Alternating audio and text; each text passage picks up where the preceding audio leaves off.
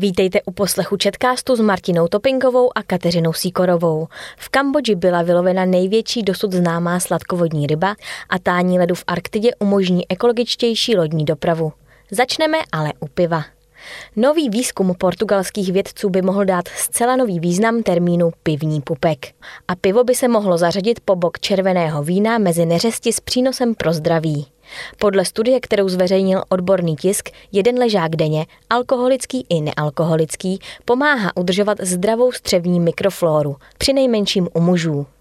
Muži, kteří vypili každý den jeden ležák, měli rozmanitější kolonii zdravých střevních mikrobů ve srovnání s měřeními provedenými předtím, než zahájili svou každodenní pivní pitnou kůru. Předchozí studie ukázaly, že odolnější střevní mikrobiom, bakterie, viry a houby, které v lidských střevech žijí, vede ke snížení rizika vzniku některých chronických problémů, jako jsou srdeční choroby a cukrovka. Lidé mají jen v trávícím traktu biliony mikroorganismů, které plní mnoho biologických funkcí, včetně imunitní obrany.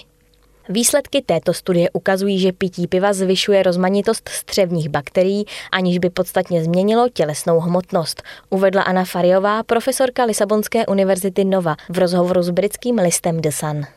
Tým profesorky Fariové nechal 19 mužů ve věku 23 až 58 let denně vypít třetinku 5% evropského světlého ležáku nebo jeho nealkoholické varianty.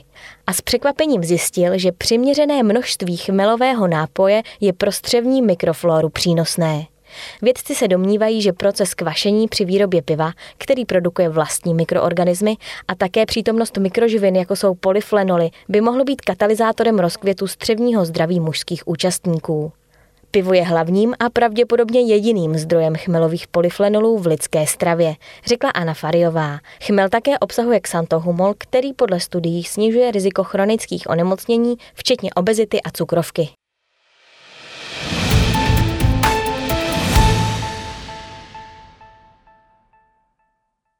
Ruský novinář a laureát Nobelovy ceny míru Dmitrij Muratov vydražil medaili spojenou s oceněním za rekordní sumu.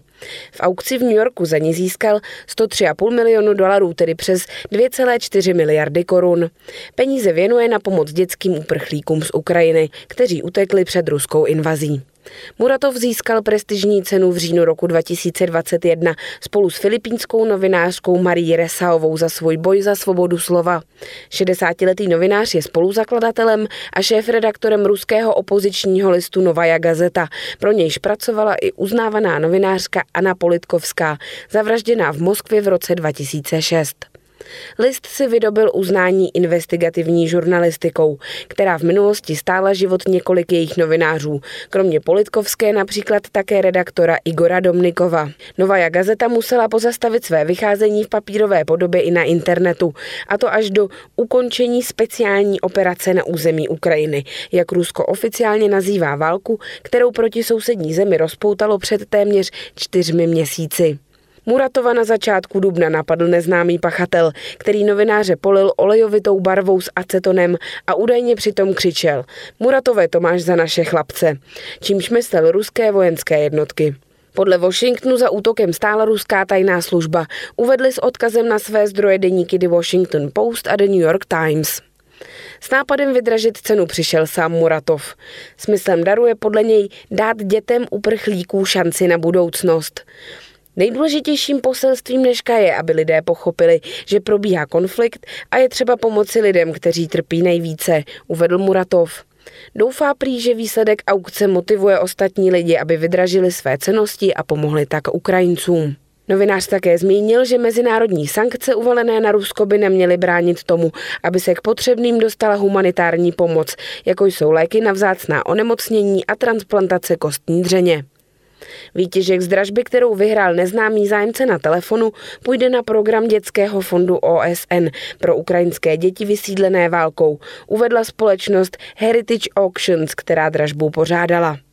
Kdyby se medaile, která se vydražila za více než 100 milionů dolarů, rozstavila, měla by podle Reuters hodnotu asi 10 tisíc dolarů.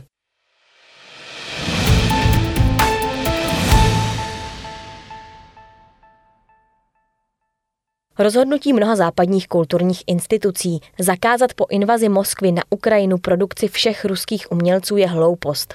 Smysl by naopak mělo úplné zastavení dovozu ruských surovin.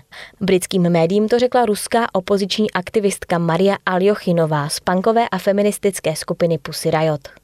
Podle ní by Rusko válku na Ukrajině nezačalo, kdyby Západ už v roce 2014 po anexi Krymu Moskvu citelněji potrestal.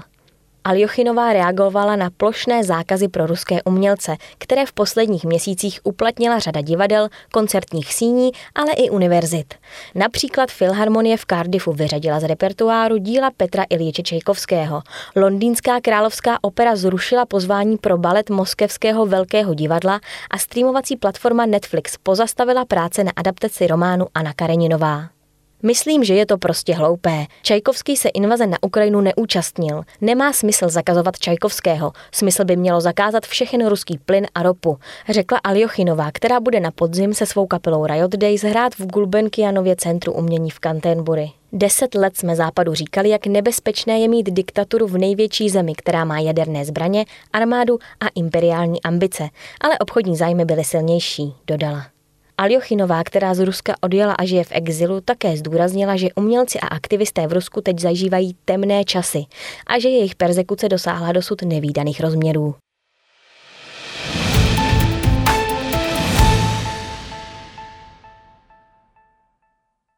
Kambočskému rybáři se podařilo ulovit v řece Mekong největší dosud známou sladkovodní rybu.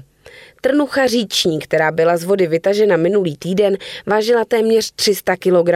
Na délku měřila skoro 4 metry a na šířku 2,2 metru. Informovala o tom agentura AP s odvoláním na americké a kambočské vědce. Ti ryby umístili do blízkosti ocasu sledovací zařízení a poté ji vypustili zpět do řeky.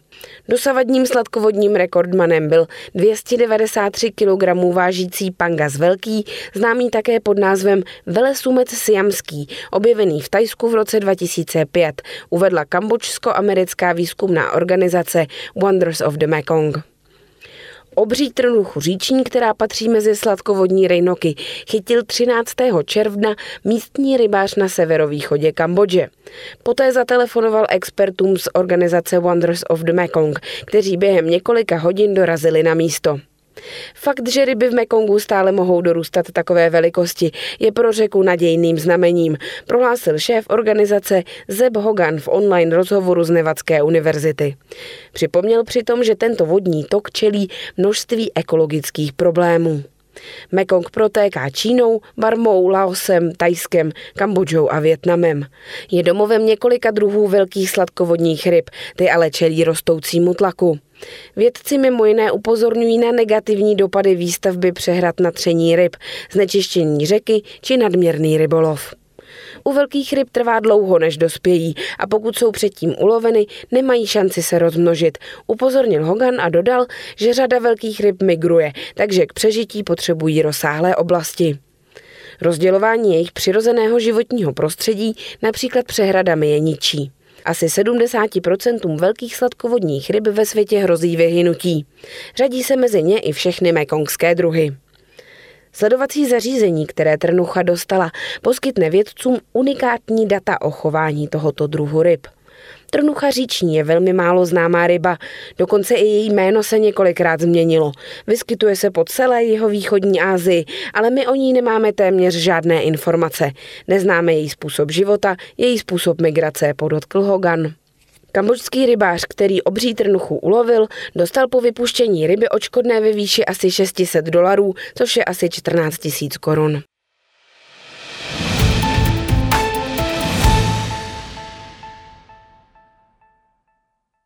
Tání ledového příkrovu v Arktidě způsobené globálními změnami klimatu umožní ekologičtější lodní dopravu a sníží díky novým námořním trasám vliv Ruska. Podle studie vědců z americké Brownovy univerzity a univerzity v Maine budou nákladní lodě moci díky odlednění využívat kratší a přímější trasy, což sníží emise. Odborníci zdůraznili, že tání ledu je rozhodně špatnou zprávou pro klima i ekosystémy. Nové možnosti v dopravě ale mohou rychle změnit současný stav, kdy severní mořskou cestu z větší části kontroluje Rusko.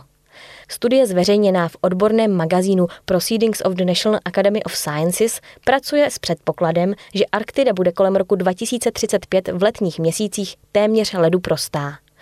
Další odledňování pak do roku 2065 výrazně zvýší možnosti lodní navigace v arktických mezinárodních vodách, takže plavidla nebudou muset využívat ruskou severní mořskou cestu. Neexistuje scénář, v němž by tání ledu v Arktidě představovalo dobrou zprávu, ale politování hodnou skutečností je, že led už nyní ustupuje, otevírají se nové cesty a my musíme kriticky zvážit, jaké to má právní, ekologické a geopolitické souvislosti, uvedla šéfka výzkumného týmu Amanda Linčová. Arktické lodní cesty jsou o 30 až 50% kratší než plavby, při nich se využívá suezský a panamský průplav a lodě tak zkrátí cestu o 14 až 20 dní. Znamená to podstatnou úsporu nákladů, paliva i snížení emisí až o čtvrtinu. To je z dalšího četkástu vše. Naslyšenou opět za týden.